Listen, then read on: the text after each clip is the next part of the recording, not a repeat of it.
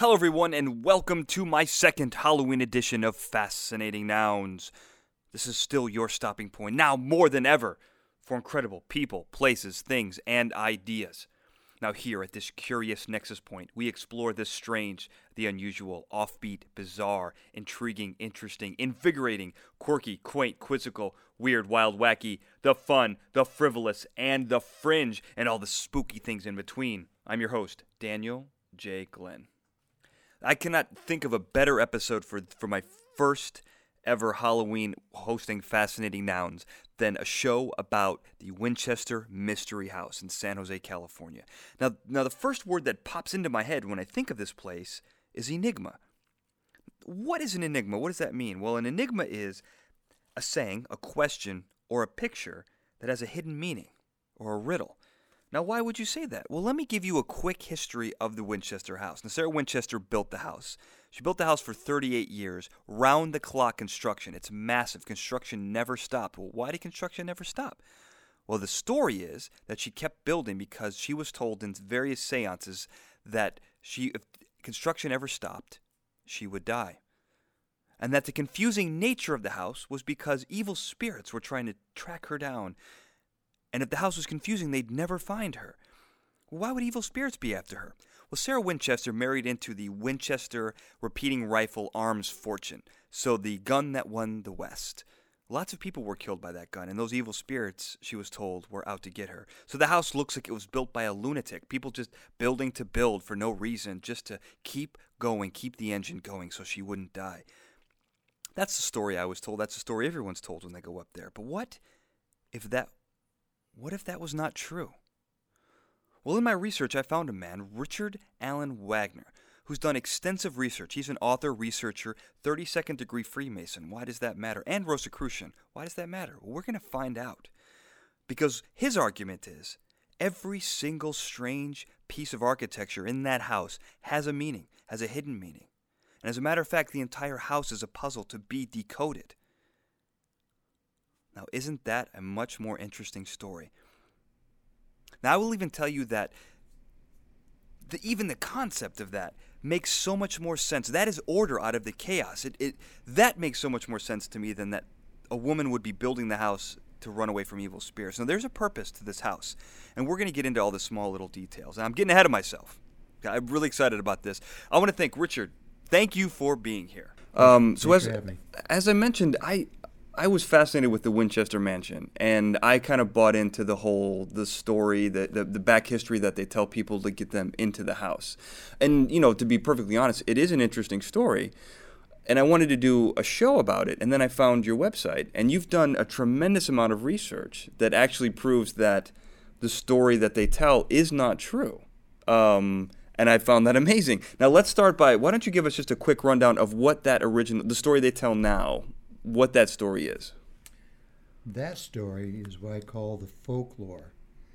Uh, it has absolutely no factual basis whatsoever.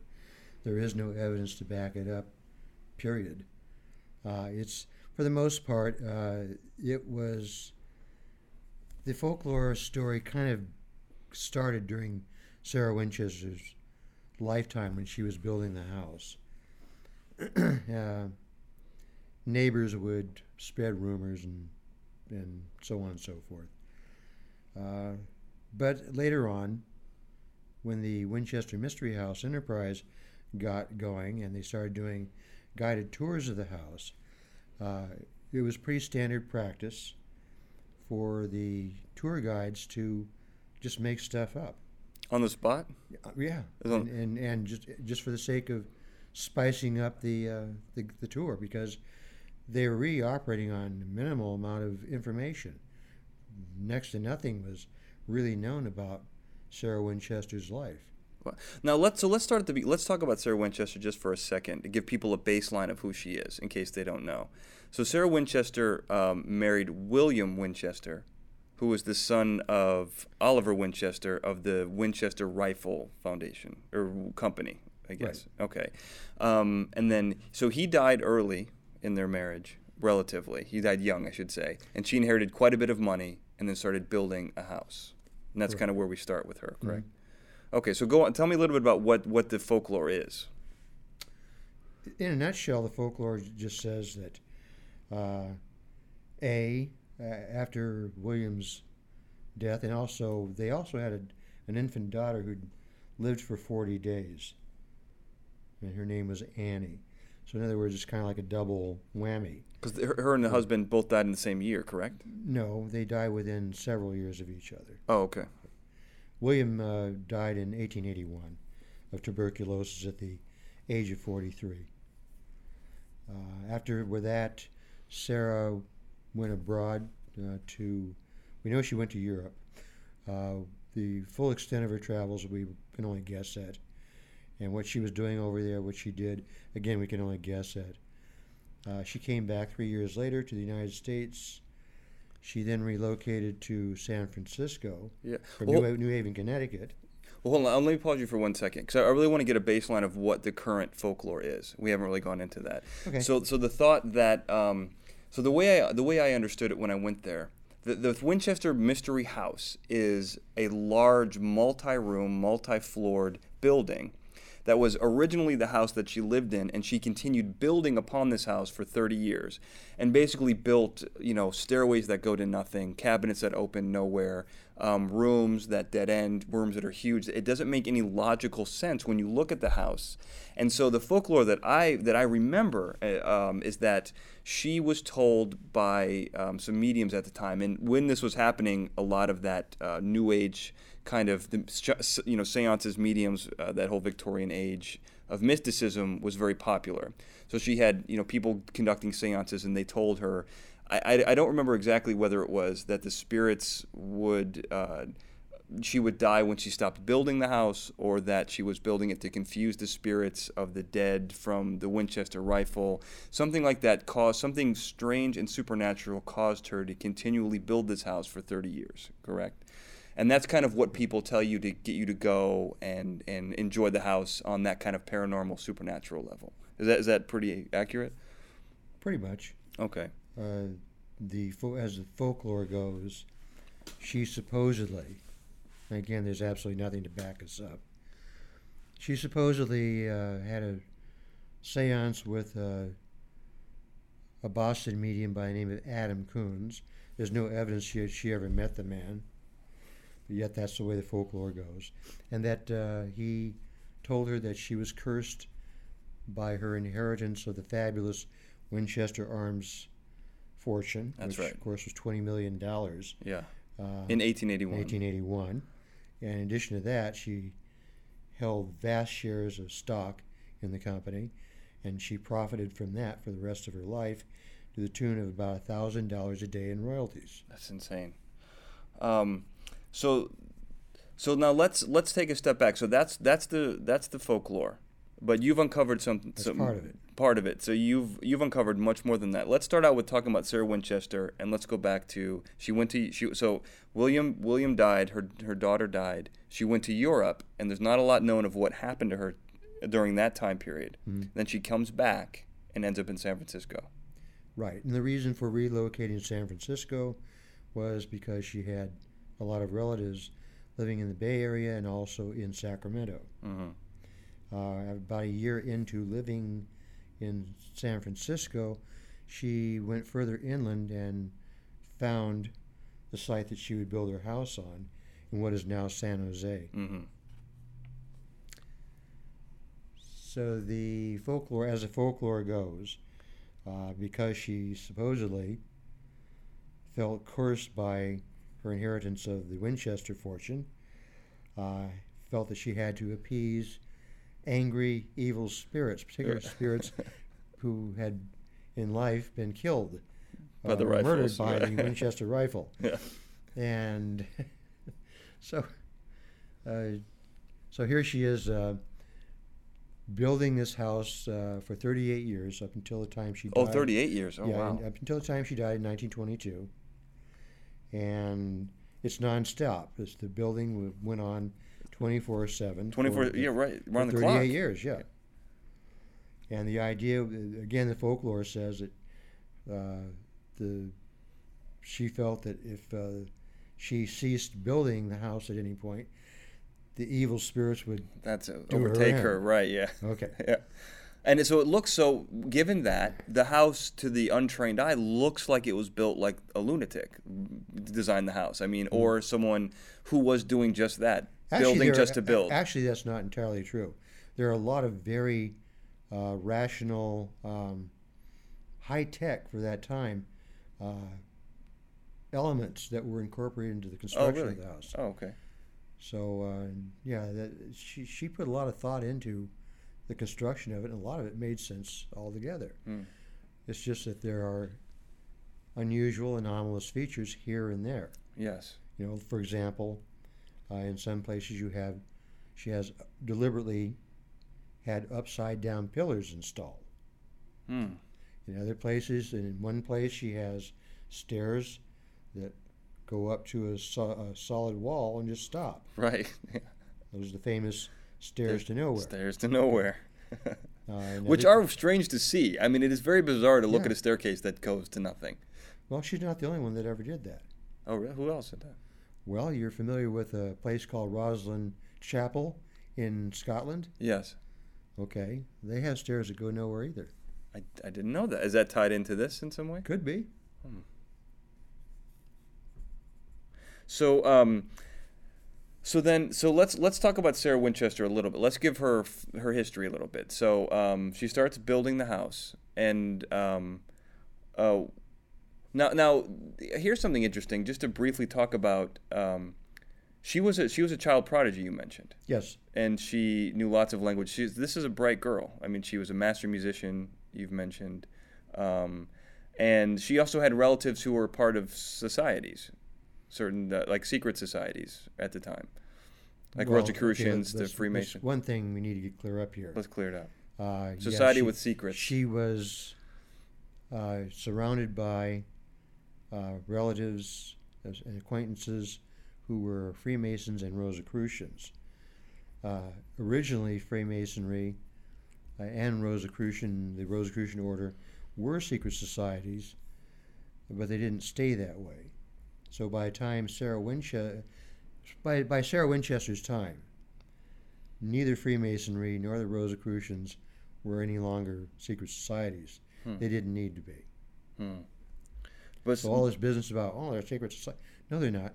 They're not secret societies. societies with secrets. Societies of secrets. Okay. Yeah. Um, but she has she has ties to these to these groups, which the only reason why I mention that is because they are known for having dealing with a lot of symbology, where symbols, um, ciphers, numbers mean have a lot of inherent meaning to those particular groups, which becomes prevalent in Sarah's in Sarah's life. Uh, you were telling me a story um, on how she met um, William Winchester and ran his numbers and was kind of awestruck by that. Quite. So let's talk about that a little bit because I kind of found that interesting. Okay. The the primary cipher that she used was uh, was a cipher that Francis Bacon used. It's called the Pythagorean cipher. It's basically one through nine. You just line. You just do your crossrows of, of the alphabet. And in this case, it'll be three of them. One So basically, Pythagorean numerology. Well, uh, modern numerology makes use of the Pythagorean cipher table. Okay. Other than that, there is no, No, connection. no connection. Okay. Right. I'm just trying to sound smart. That's all. So, the idea with a cipher table, of course, is to correlate certain numbers with certain letters of the alphabet. Okay. That's it. Okay. That And one through one through nine only because you reduce every number to a single digit. Yes, Okay. in the Pythagorean table. So 13 would be four. Not necessarily. Okay. Uh, again, third, you brought something up that's interesting, but it's not necessarily related to cipher tables. Uh, the That's what I do, Rick. That's what I do. The number 13, in effect, is the number 4 simplified Right. because you have 1 and 3 is 4. Right. It's that simple. There are other ways that the, such a number would rotate. The number 13, for example, could also be represented in the form of the number 22 or the number 1111 Right. and yes. so on, or or the or you know, uh, also the number thirty-one would be another way it could be represented. Well, the point I was just making for the audience is that when you when you're using this table, you reduce any double digit single or double digit triple digit number to a single digit and then follow on this. So, and this when you would do A B C D through, you know, G I think it is. That's 1 through 9 and then F starts the cipher over at 1. Correct? Because that's Right. the 10th number. And this is the cipher right here. Rick is showing me a This is, cipher. the, this is the Pythagorean table here. See how yes, that- I've see how it works. Yes, yeah, yeah. Well, it is similar to numerology. I've I've, I've met numerologists who yeah. do something very similar. They they use that table. And the, the, the thought is that each number has an energy, and that um, a combination of numbers and According to numerology, yes. right. So how does that? So how did that? How did that fascinate Sarah Winchester when she was running the numbers on William? She wasn't doing anything with regard to numerology. okay. She, she was totally uh, in, looking at it from the standpoint of a cipher. Okay. So so she she was more interested in the, um, for lack of a better term, the coolness factor of how numbers work together and how they kind of um, relate and how they're similar to each other. I'll, I'll explain what she Okay. what she was doing. Okay. First of all, before she met William, uh, she was already, in essence, identifying with Francis Bacon because uh, Bacon made extensive use of cipher tables himself, including the Pythagorean table. Okay. And sure enough, her maiden name, Sarah Pardee, works out in the Pythagorean table uh, the same as Francis Bacon. In other words, they both add up in the table to the number 51. hmm So obviously she had to have been rather impressed with that. hmm Okay. Uh, again, with uh, Bacon, Bacon made use of additional tables. Sarah does too, to some extent, but primarily she sticks with the Pythagorean table. Okay. Uh, she is well aware of what Bacon was doing with the other tables. For example, uh, the simple cipher, the name Bacon adds up to 33. Uh, and he made use of that as one of his primary s- cipher signatures. hmm Uh, also, the other primary signature was 111 or 111, which really is a Kabbalistic uh, number, a very important one. And, but in Bacon's K cipher, uh, his name adds up to 111. Hmm. And, and so it goes. In the short cipher, his Bacon would add up to 15. In the reverse cipher, it would uh, add up to uh, 17, and so on. Okay. Now, just to give uh, people a background on Francis Bacon, someone I'm who sorry. In the Pythagorean Okay. cipher, uh, his name adds up to 17. 17. Yeah.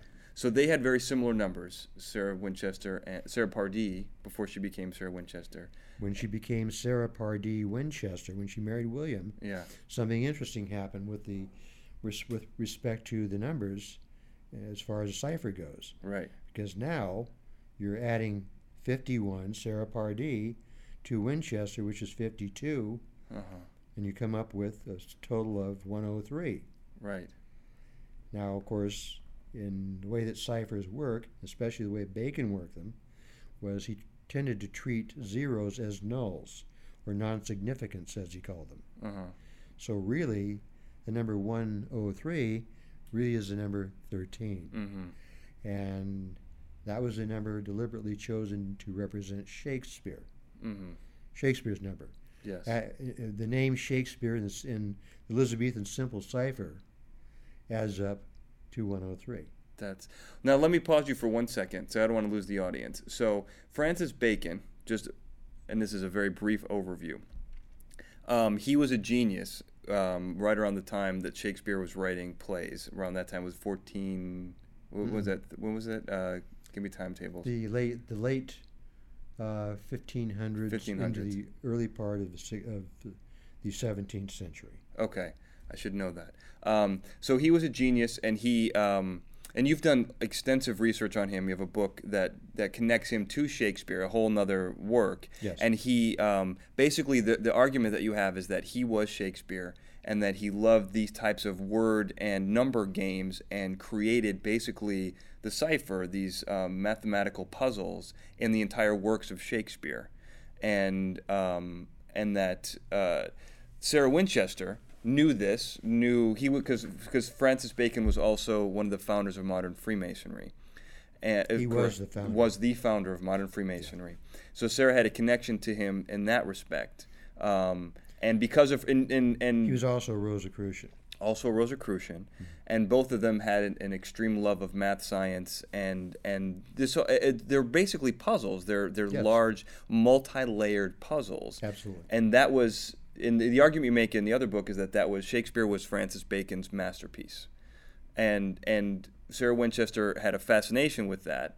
Um, and kind of used those kind of things to and all these number systems in as she was meeting William and creating this house, correct? One of the, the primary reason Sarah uh, got into the uh, Bacon is Shakespeare doctrine Mm. was that one of her neighbors happened to Mm. be Delia Bacon. No relationship. No to Bacon, relationship. no. But Delia Bacon was the very first person to ever write uh, a book about Bacon having been Shakespeare or the mastermind Uh-huh. behind the whole Shakespeare enterprise. Whoever first person to put that idea forward Right. hmm In, in, in a book. in a book. Yeah. It's interesting that, that her name was Bacon, no relation, and Right. did the first book about Bacon. Um, so, and this was a neighbor of Sarah Winchester. Yes, and uh, Delia Bacon, in addition to having written the book, and it got pretty wide uh, spread acclaim. hmm Uh, in addition to that, Delia Bacon also, of course, uh, g- gave public lectures in New Haven, Connecticut, and in and uh, elsewhere. So, so here you have this prominent figure Mm. who, in essence, uh, Sarah is, can't help but be associated with. Next door.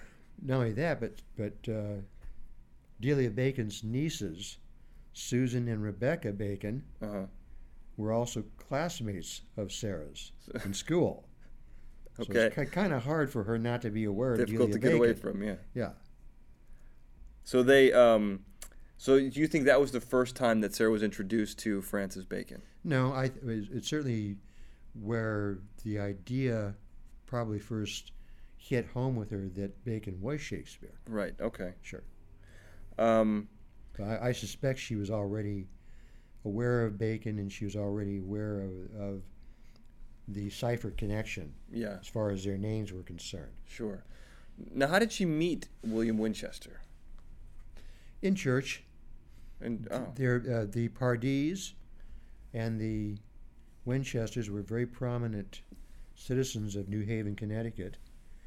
Uh, Sarah's father, Leonard uh, Pardee, was a joiner by trade, a very successful one. what's a joiner? When uh, he, he built, Connected bas- stuff. basically, he built vehicles. Okay. Okay, Okay. wagons, things like that. Okay. Uh, and when the Civil War came around, he made a vast fortune by supplying the Union Army with ambulances. Okay. On the other hand, uh, Oliver Fisher Winchester, who founded the Winchester Repeating Arms Company and was William Wirt Winchester's father, uh, made a vast fortune first in uh, manufacturing shirts. Shirts. Then later he went into manufacturing rifles. Huh. Shirt like like Yeah. okay like linen shirts. no, like men's shirts. men's shirts. Yes. Wow. And then went into rifles. I would imagine you have to have an engineering background to create a, a repeating rifle. I mean, this is kind of what tamed the West, that and barbed wire. I mean, it was. you Yes, know. but uh, he wasn't the primary inventor of it.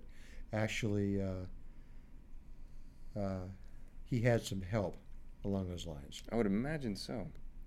So they had money, both of these. A man fam- by the name of Henry, who created the famous Henry rifle, yeah. was really the, the original designer of the Winchester repeating rifle. Okay. So both the Pardees and the Winchesters were pretty wealthy, Yes, and they met in church. they went to, to the First Baptist Church in New Haven, Connecticut. And that's, of course, where uh, apparently a 13 year old Sarah Winchester meets William. How old was William at the time? Uh, he only a couple of years uh, older than she Oh, was. okay. One of the problems with uh, trying to date, uh, by, by mean by date is uh, put dates around her, Mm. is that she was very secretive about her birth date. There is Hmm. there is no official record of her birth date that exists. No, no birth certificate, nothing. Nothing. Really? and she never told people what her birth date was. In fact, the most important thing, and not only do we not know her birth date, we don't even know what year she was born. All Wow. we, again, all we can do is guess.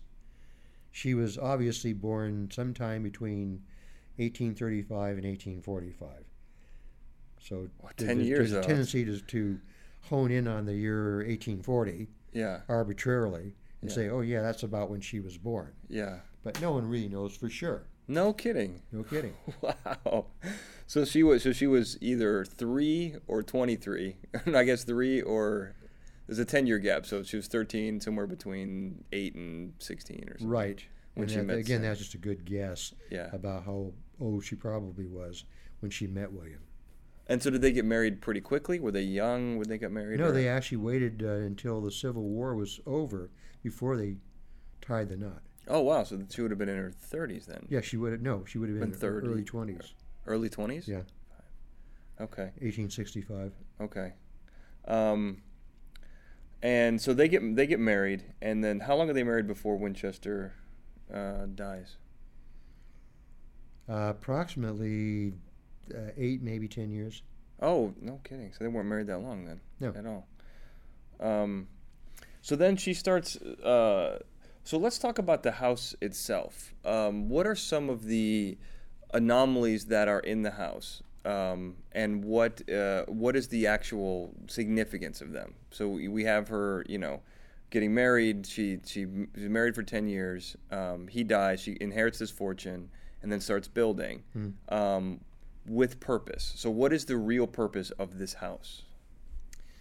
There are many layers of meaning and purpose behind what she was doing in the house. Okay. So a lot of them are symbolic, and a lot of them are are just Sarah expressing herself in a rather artistic and practical way. Uh, you have to understand the, her educational background. Uh, she was educated at the Young Ladies Collegiate Associ- uh, Institute, which was an arm of Yale College at that time, Okay. and uh, Because Yale wouldn't wouldn't wouldn't accept female applicants. not until 1970. wow. 1970. Yeah. I didn't Yale, realize it was Yale, that recent. Yale was not a co-ed uh, university up until that time. Holy cow. Okay, so she's in an, uh, the female arm of Right. the Yale University. Okay. And she's very, very well educated. And one of the principal areas of of interest and uh, study uh, in her curriculum were the sciences and mathematics. Hmm. She was very up on the science and mathematics of her day. Right. and in particular with uh, the Riemannian Revolution. What that means is that a guy by a, ma- a German mathematician by the name of George Bernard Riemann in the mid 19th century uh, devised a new form of mathematics, a higher dimensional type of mathematics, primarily to describe how to describe the curvature of space. Because up until that time, uh, space was being looked upon as being a ge- from a geometrical standpoint a two a two dimensional entity, and so two dimensional Euclidean geometry was used to describe space. Okay. You know, for example, Isaac that's what Isaac Newton was doing. Right. Yeah. He didn't know about the idea that of, space being curved Right. which is important because, oddly enough, uh, the curvature of space is also tied into the gravitational force. Right. Yeah. Okay. But we won't get that until we No, hit won't Einstein. Get Yeah. into that until the next time. Yeah. But uh, But these are all advanced things that she was up on. Riemann, And- yeah, Riemann creates a revolution, so to speak. Okay. And he and many many people are influenced by Riemannian ge- geometry. okay. Uh, for example, William Thomson, aka Lord Kelvin, Mhm. uh, was very much influenced by it, made use of it, uh, as well as William Rowan Hamilton. Uh, to this very day, uh, there are a lot of physicists who make use of Hamiltonian equations. He's the mathematician. Yes, he was a, an Irish mathematician and poet.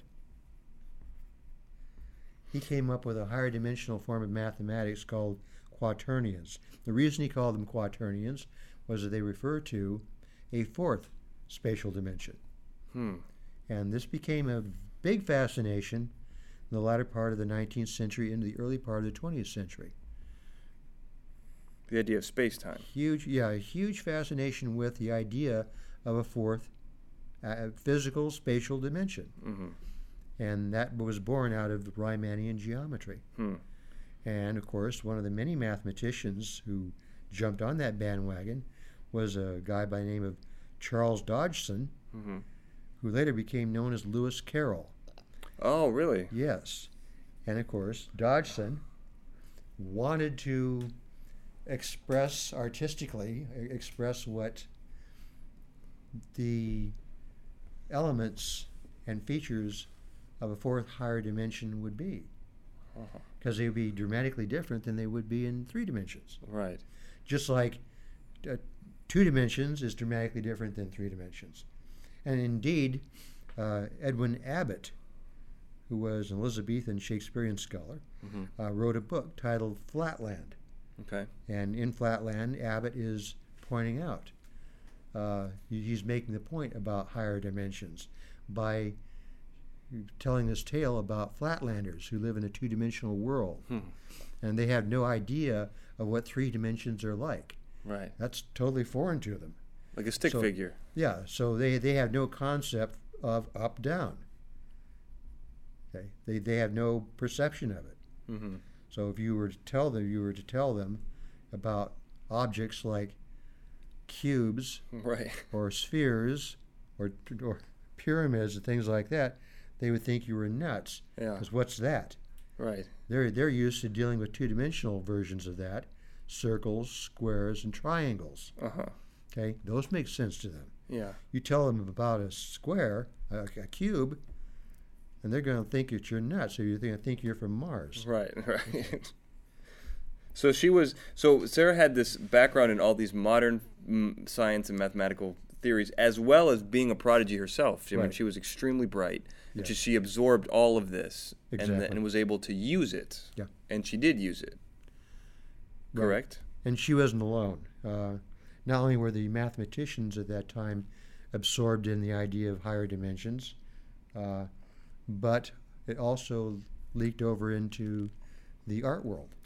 And so you, you had, appropriately called, this new form of art called cubism. Mm. Again, to tie into uh, trying to describe how things are in a fourth dimension. Right. So cubism is cubism was uh, focused on showing people uh, a fourth higher dimensional perspective, Mm-hmm. inside and out. Okay. And so, how did Sarah utilize these concepts? Well, she, well before I get into that, Okay. I'll also mention another important artist, Okay. perhaps the most significant one, which is, was M.C. Escher, Moritz Cornelis Escher. He was a Dutch artist, and he was absolutely, totally uh, fascinated with and obsessed with higher dimensions. And of course, his art reflects that. Most of his art is designed to, to just just like with uh, A- Abbott writing about Flatland, and just like with Lewis Carroll writing about the, the unique, strange, quirky aspects of a fourth dimension in in his books Al- Alice's Adventures in Wonderland and Through the Looking Glass. Right. Uh, so too does M.C. Escher in his art. He does. In fact, you have a couple of uh, of his pieces right there in front of you. Okay. I love these on the website as well. These are so. This is. I assume this is the one you're talking Right. about. Uh, if that These does, are the does that stairs. kind of remind you of some of the features of the Winchester House? It sure does. Now this is this is a famous, uh, famous piece of art where it's basically stairs go all going up, but it's like a triangle. So it's stairs going up to stairs going up to stairs going up. Right? Is that what this? That's what this well, is. the right? importance of that particular uh, piece there is that try and distinguish between up and down. Right. You can't. No matter how you look at that, uh, there is no distinguishing between up and down. And that's one of the theoretical uh, aspects of what we of the features of a fourth dimension. Wow. Uh, you know, you would not just you would not be as you do in three dimensions. You wouldn't be. You'd have difficulty distinguishing between up and down, forward, backwards, and forward, left and right, Yeah. Yeah. Yeah. Large and small. In higher dimensions, things take on a whole different meaning. Well, it's pretty amazing. Like as I'm flipping it around, it is it, you you. It's a picture either way. I mean, how do you hang it? How do you? if, you're the, you're the curator, how It do you hang matter. it? Yeah. Huh. And that's the whole point that Escher's getting at with that. It doesn't matter. Yeah. He's dealing, he's showing you a higher higher dimensional perspective. hmm So in higher dimensions, things like up and down and forward and backwards and all that kind of stuff, that's all three dimensional. These are three dimensional characteristics.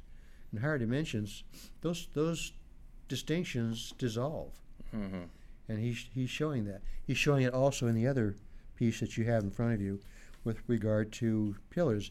This particular piece he called Doric pillars, and notice that he again is showing them in such a way that you can't make a distinction between up up uh, an upright pillar or an upside down pillar. Right.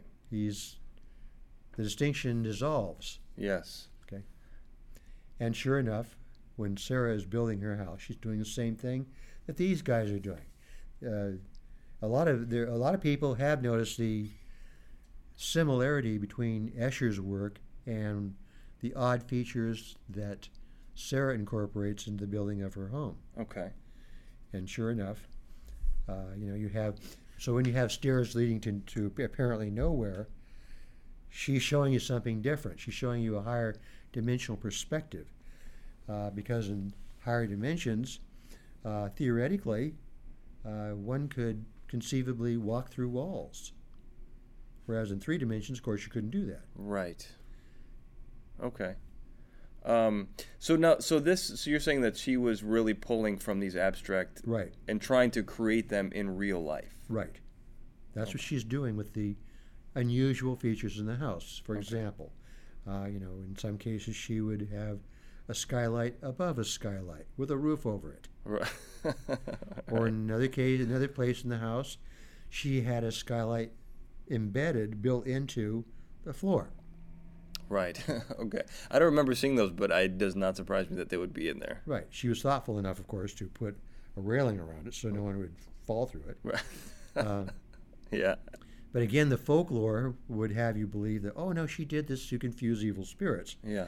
which is pretty silly considering that uh, if they really believe their own their own story, then why would uh, evil spirits in seances instruct her to confuse them? Right. yeah. That's that's I, that's confusing though. Kind of silly, isn't it's it? It's very silly. Doesn't make sense. No.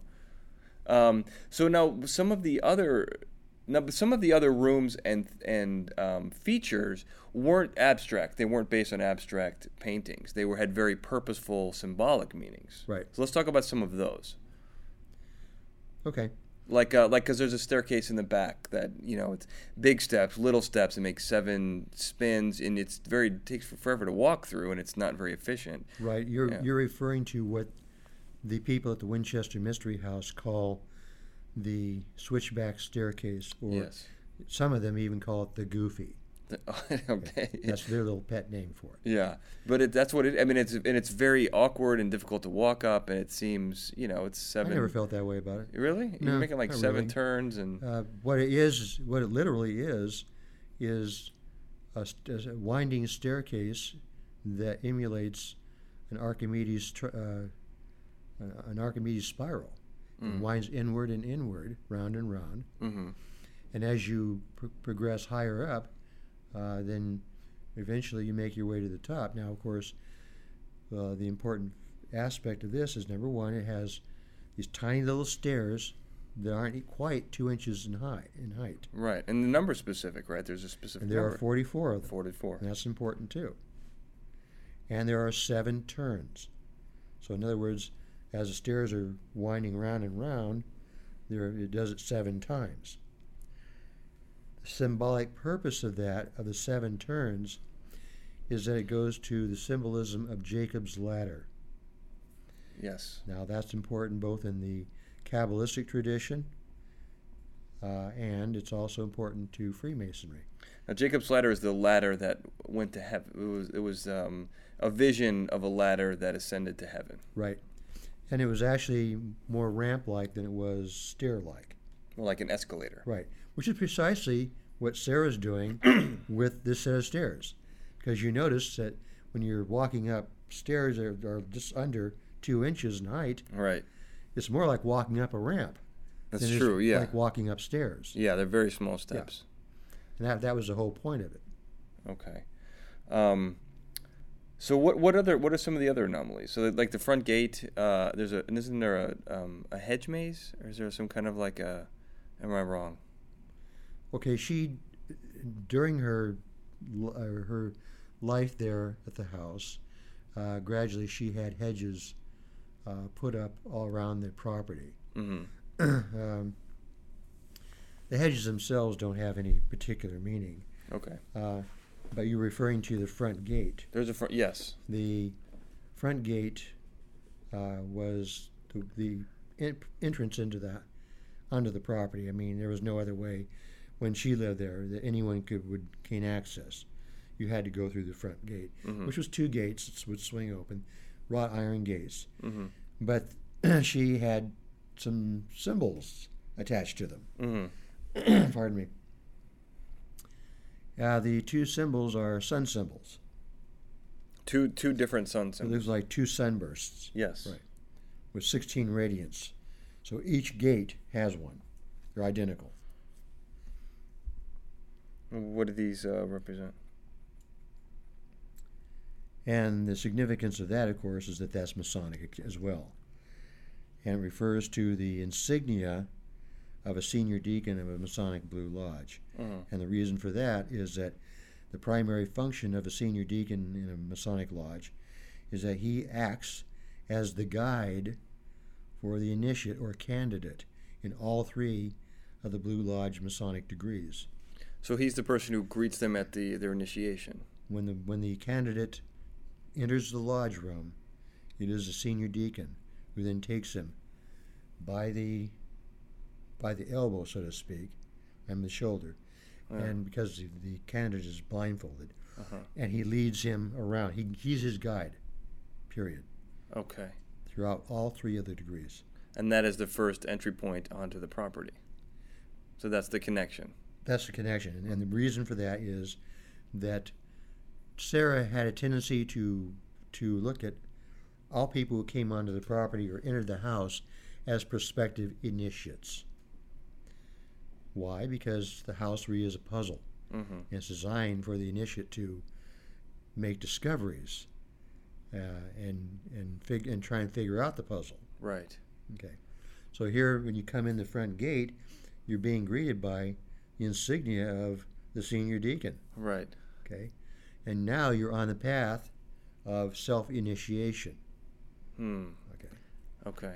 And as you pass through the gates, you then pass between two large palm trees.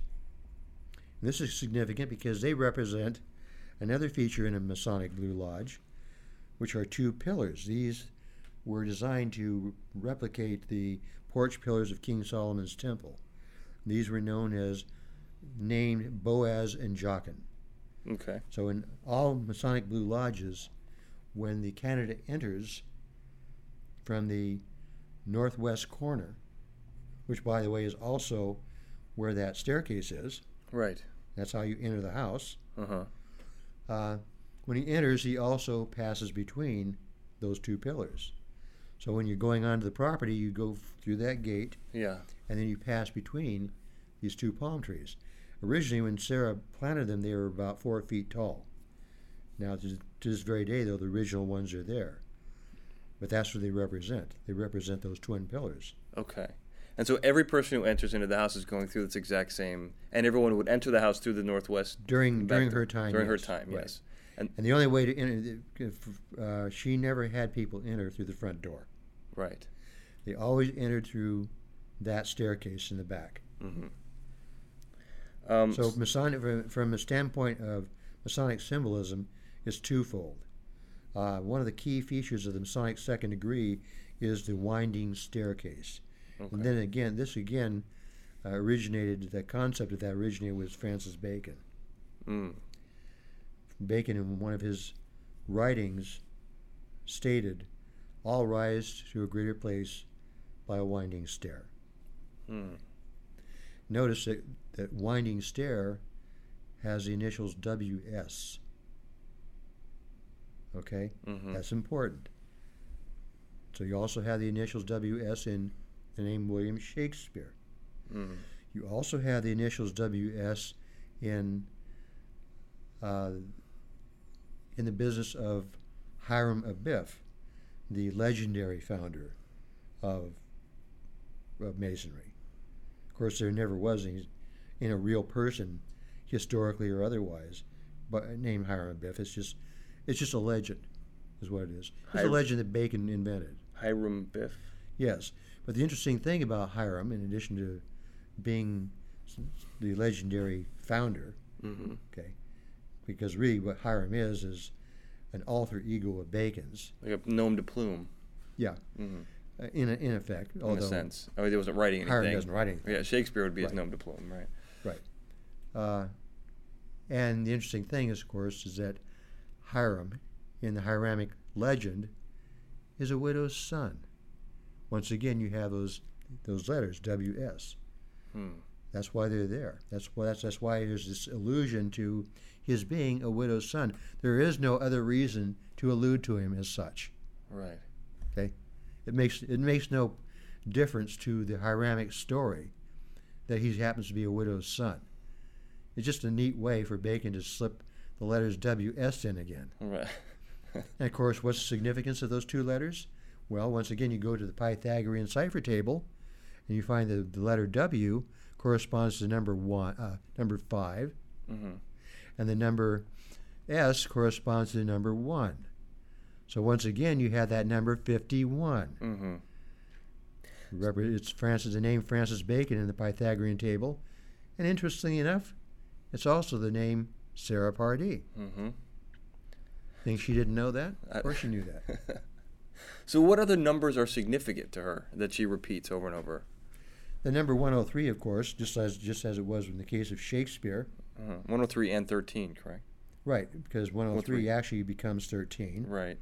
by default. And what other numbers? 111, which is again Bacon in the K cipher. 103 is Shakespeare in the simple cipher, but also 103 in the Pythagorean cipher table is Sarah Pardee Winchester. So obviously she had to be pretty impressed by those numbers. Now, how come he goes back between the two different tables? Oh, Bacon was very much into mingling ciphers, and I get into that in one of my latest articles I wrote that's online now. Where is it? uh, Where you which find is titled The Truth About the Freemasons. So I explain all that stuff in great detail, every bit of it. So I recommend that anyone who wants to delve into this deeper, by all means, go to that site. There's two ways of getting to it. Either you can just enter uh, www.thetruthAboutTheFreemasons.com, or just go on to my master site, which is uh, the www.thetruthAboutShakespeare.com. And that'll lead you to all the other ones. Yeah. The truth, the truth about Shakespeare. Right. Okay. Um, so these numbers appear all over the place, um, and seven seven seven was one as well, right? Yes. And the interesting thing about that, in addition to being a very important Kabbalistic number, uh, 777 again relates to William Win- Winchester's uh, name. Uh, again, we'll just back up just for a moment. Okay. Uh, part of the significance of the number 111 doesn't just go to Francis Bacon. It also applies to William Wirt Winchester because, of course, in the Pythagorean cipher table, the name William Mm. is equals 34. The name Wirt, W-I-R-T, equals 25. And the name Winchester is 52. Then they all add up to 111. Mm-hmm. You think she wasn't impressed with that? Of course she was. When she, when she saw William's numbers like that, I mean, it, it had to have blown her away. Right. In addition to that, you have the fact that, okay, the name William is 34, Mhm. which, by the way, is also the name Francis. okay. It's And then- 34. yeah, 34. And naturally, 3 and 4 then is 7. Mm-hmm. Wirt is 25, so 2 and 5 is 7. Winchester is 5 and 2, so again you have 7. So again, Sarah looks at that and goes, wow, he's also 777. Isn't that something? That's crazy. In addition to that, you take his his initials, WWW, Uh huh. okay? Again, in its Pythagorean table, what's that? That's three fives, 555. And that's a very another significant number in Freemasonry. What does it What does it mean? It stands for, uh, number one, it stands for the five senses Mhm. and the five classic forms of architecture, Mhm. and also for the five uh, points of fellowship. That has significance to Freemasons. The average person doesn't even know what that means. Right. Okay. But all Freemasons, they know what that means, and it has significance to them. But that's why that number is so important. And of course, you, as most people know, uh, George Washington was a Freemason. In fact, Mhm. most of the founding fathers of the United States were. But what I'm, what I'm getting at here is that the Washington Monument, interestingly enough, is precisely 555 feet high. Well, you know, I'm, No coincidence. right. Well, what's funny about that is uh, because the whole idea, kind of what struck me about this this Sarah Winchester, this whole story is that it reads like a Dan Brown novel. And one of Dan Yes. Brown's novels, he follows the Freemasons, and they talk about all the connections, and that the Washington Monuments, you know, 555 feet. Interesting exactly. that a non-Mason would do that. Yeah. Right. You know, Yeah. They they try. Yeah. Okay. No, but it's but it's you know but a lot of the things in this Winchester house are the same way. Yes. Um. So the seven seven seven, you were telling me about the Shakespearean windows. Can we talk about those for a little bit? Sure. Um. So tell me tell me what what what are they? I, I've got a picture here. I'm going to put it on the website so people Mm-hmm. can follow along. Um. Can, just kind of kind of break these down for us. Okay. Once one got in in up to the second level, uh, the house, entering by means of this winding staircase, also Jacob's ladder, because that's really what it was intended to represent. Mm-hmm. S- Obviously, Sarah never referred to it as the goofy or the switchback staircase. Right. She clearly would have referred to it as Jacob's ladder. Mm. That's what it is. Right. So you enter up through Jacob's ladder, you go into the house, and eventually you make your way to what she called her grand ballroom. And so there are a lot of interesting features in the ballroom. Okay. One of the most interesting ones, of course, are these two stained glass windows that flank the fireplace on both sides. So the one on the left uh, has an inscription from Shakespeare. The one on the right has an inscription from Shakespeare. Mm-hmm. The one on the left, she knew that you know the Occidental mind would read from left to right, so she wants you to start with the one on the left, of course. Mm-hmm. What does that say? It says, Wide. "Wide Uh-huh. unclasp the tables of their thoughts." Now, of course, it used to be. uh, By the way, in the old days, uh, when tour guides were giving uh, their tours, in the old days they didn't they didn't really know that those were words from Shakespeare. Mm. They, they originally thought that they were just words that she made up, Random and they didn't seem to make any sense. Right. And the first time I remember the first time I ever visited the Winchester House, which was in 1990, uh, they hadn't figured that out yet, and so they they they would just look at the windows and they'd shrug their shoulders and go, "Well, these are strange words, and they must have had some kind of significance to Sarah Winchester, but we have no idea what they mean." Mm-hmm. Okay, they are kind of weird. So, what she's doing with those words, wide unclasp the tables of her thoughts, is she is, what, what is she talking about? What, what, what tables is she talking about? What's she referring to? Okay, No idea. she's referring to cipher tables. Oh. That's what that's what that means. Wide unclasp the tables of their thoughts. That's a direct reference to cipher tables. Yes. Come on, people. What do you think she's telling you? Yeah. Okay? She's pulling this out of Shakespeare. Okay? Mm-hmm. Now, what she wanted then wanted the initiate to do was also look upwards and look at the ceiling in the ballroom. And ceiling of the ballroom has nine, get this, nine main ceiling panels. Or more accurately, one through nine ceiling panels. Uh, Does that make sense? yes. Yeah. She's drawing your attention to the Pythagorean cipher table. That's what she's doing. And each of the nine main panels has 13 subpanels. So she's doing something else that's very clever. Okay? If you're showing nine sets of the number 13, what are you doing? You're multiplying. Yeah. She's already done it for you. You'll notice that in both of the Shakespearean windows, the one on the right, by the way, says, These same thoughts people this little world. Okay? What's she talking about? What is this? Okay? But notice what she's done. Both of these inscriptions that have been pulled out of the, uh, Shakespeare have again she's all like bacon she's she's operating on multiple levels of meaning okay when you look these up in their respective plays the one in, on the on the left is from act 4 scene 5 of troilus and cressida these are words being spoken by ulysses okay wide and class the tables of your thoughts well she deliberately omits the first word in that line. Okay? Does the same with the other window as well. And these same thoughts people this little world. She again omits the first word. Why does she do that? Because she deliberately wants to show you seven words in each window. Why is she doing that? Well, here again, we're getting back to those sevens, aren't we? Mm-hmm. Okay. Uh, the number 77 has importance to her. So this isn't seven seven seven. There isn't another seven involved in this. This someplace. This is the number seventy seven. Right, and and again, you're uh, the person viewing this is compelled to ask the question: Does she wants to view it as two separate sevens, or view it as the number seventy-seven?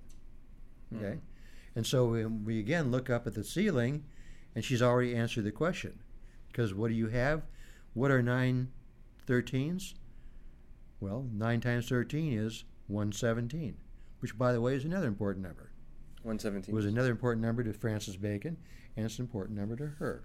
Now, what's happening with 117? Well, you got the number 11 and the number 7 standing side by side next to each other, juxtaposed. Mm-hmm. And as you recall, uh, all throughout the house, she is constantly putting on a display of numbers. 7, 11, and 13 are the most common ones. 13 being the most common and the most important. Okay? She's always showing these three numbers. Uh, and we'll, I'll get into that in a little bit, why she's doing that. So she's saying, okay, go do the math, folks. You have 11, you have 7. What are you going to do with it?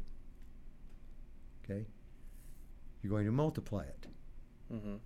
And now you've answered your uh, question. Now you realize that you should look at those two sevens as a 77. Mm-hmm. That's what she's doing with it. Eleven times seven. Right. Yeah. Now notice that the window on the right side, these same thoughts people this little world, come from the Shakespeare play Richard II, Act 5, Scene 5. You kind of notice a kind of a synchronicity here. See in the the line from Troilus and Cressida, that's from Act 4, Scene 5. From Richard II is Act 5, Scene 5. Okay? Mm-hmm. Now, why is this important to Sarah? Because she, she's actually using one of Bacon's cipher techniques. And Bacon was very clever with this. So was she. Add 45 and 55 together. What do you get? 100, of course. Mm-hmm. And to Bacon, 100 was a very important name because his name in simple cipher was Francis equals 67. Mhm. Bacon in simple cipher is 33 equals 100. Mhm. And he made extensive use of that. And I get into that in greater depth in not only my article titled The Truth About Sarah Winchester, which really tells you everything you need to know, but also in uh, the book of, uh, titled "The Lost Secret of William, of uh, William Shakespeare." Well, let's let's talk because we only have a couple minutes left. Right. Let's talk about this. Can we talk about the seance room really quickly? The supposed seance room. Because you had when we had we talked Ah, privately. yes, the good old seance room. Uh, you so you kind of broke down the seance room Mhm. uh, in a way that made perfect sense to me. So so let's talk about it for a second. Well, again, this goes to the folklore. Uh, absolutely dead center in the house. I mean, she deliberately builds this small cubicle shaped room in the precise center of the house. And of course, the folklore tells us that this was her seance room.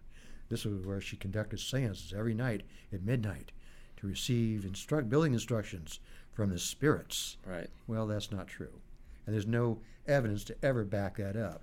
And like I said, uh, the the evidence actually runs contrary to that, because as I, as I noted, uh, uh, Ralph Rambo, who knew Sarah, n- realized that he knew that she didn't have any spiritualist leanings, or that she ever conducted seances, and certainly Henrietta Severs said the same thing about her. Didn't believe She- in spirits. She, never- didn't believe in. she wasn't into that stuff.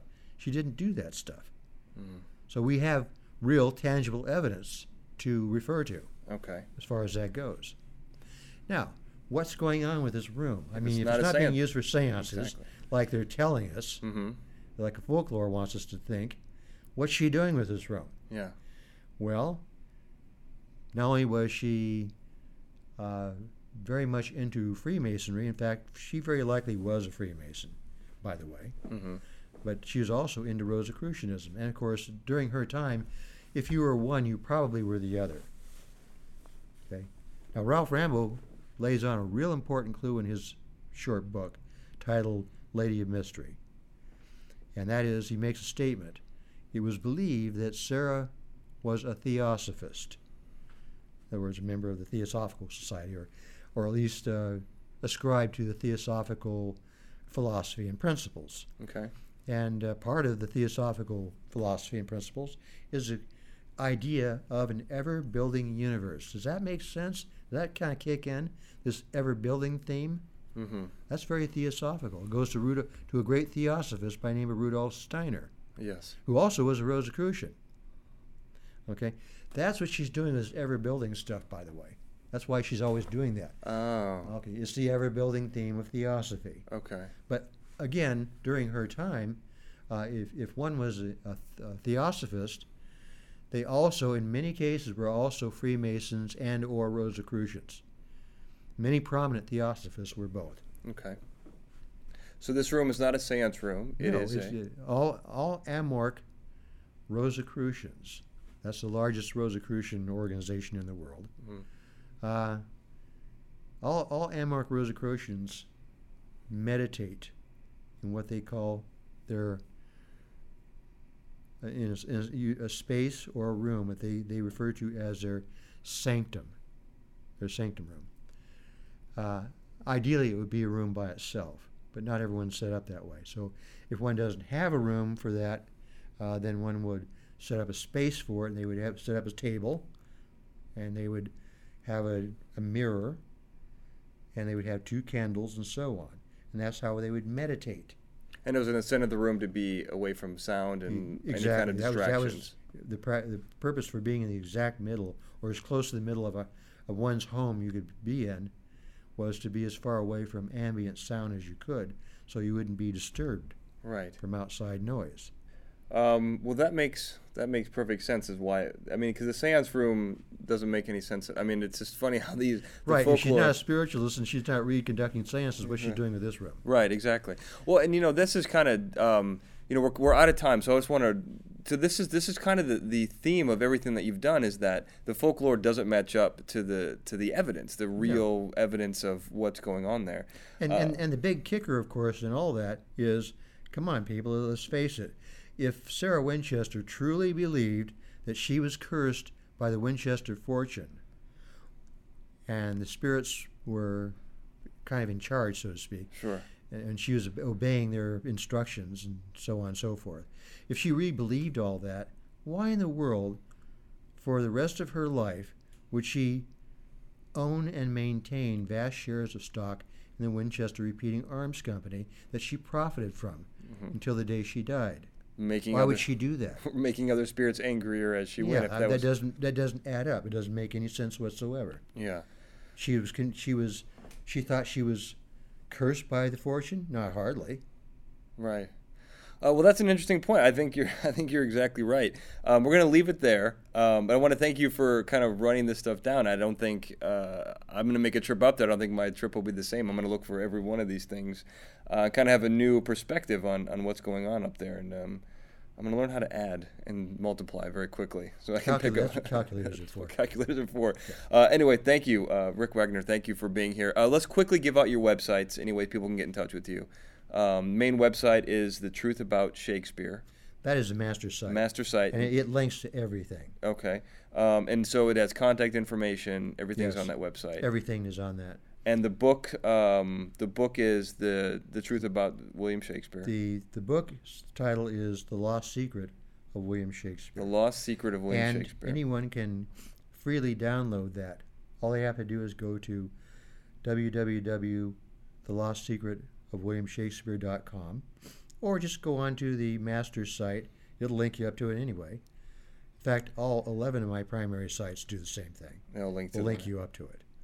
Oh, that's great. Um, well, I hope people download it and check it out. And uh, it's great stuff. I mean, the, it's uh, you know very similar story with Francis Bacon and William Shakespeare. And you make a lot of good points. It's well researched, uh, heavily documented. And, And- to, to find uh, find out much much more than we, because we've only scratched the surface here today. Yeah, to really get uh, in-depth detail about everything you need to know about Sarah Winchester, just simply go to my newest, one of my newest uh, websites, which is www.thetruthaboutsarahwinchester.com. there it is. It's all there. All right, Rick Wagner, thank you for being here. Appreciate you talking to me. Hey, thanks for having me. Uh, and thanks everyone for listening. Have a good night.